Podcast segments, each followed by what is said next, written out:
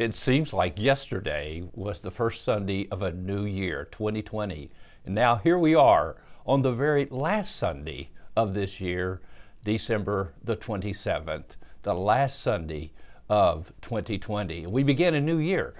Oftentimes, as we finish up an old year and start a new year, we're asking questions like, Well, what did I accomplish this past year? What happened that was important in my life? And of course, this past year has been a very unusual year with the coronavirus, the shutdowns, the uh, separation, the isolations, the, all the things that have happened with uh, an election here in, in the USA, and so many things.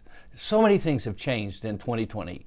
It was like when 9 11 took place and everything changed in the way we traveled around the world and the security, etc. And now, with the coronavirus in 2020, everything has changed again, maybe how we deal with life, face life, and go through life. And you still ask me, what is important? How do I prepare for 2021? I can't think of a better way to prepare than to plan and ask God to help you to live a life of faith. A life of faith. Now, faith is not a blind leap in the dark. A biblical faith is based on truth, is based on fact, is based on God's Word and God's promises.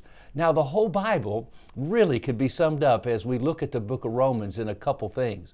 One, we are lost, we are sinners the Bible teaches in the Garden of Eden that Adam and Eve sinned. They disobeyed God. And we're going to see that in Romans very specifically. Sin entered the human race. We're separated from God. We're condemned to die. When we go our own way, we go on the broad path that leads to destruction, and most of the world is on that path, Jesus said.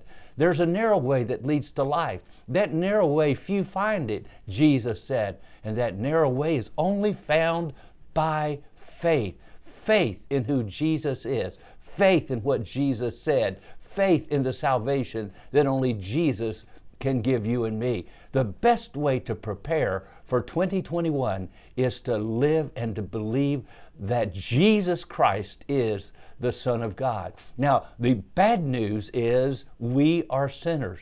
The good news is from the very beginning, even in the Garden of Eden, as Adam and Eve had to face a holy God, God promised them the seed of the woman would bring salvation to them and would save them because he would bruise the head of the serpent, even though his heel would be bruised. He would die on the cross. He would be bruised for our iniquities. He would take our place. He would be our substitute.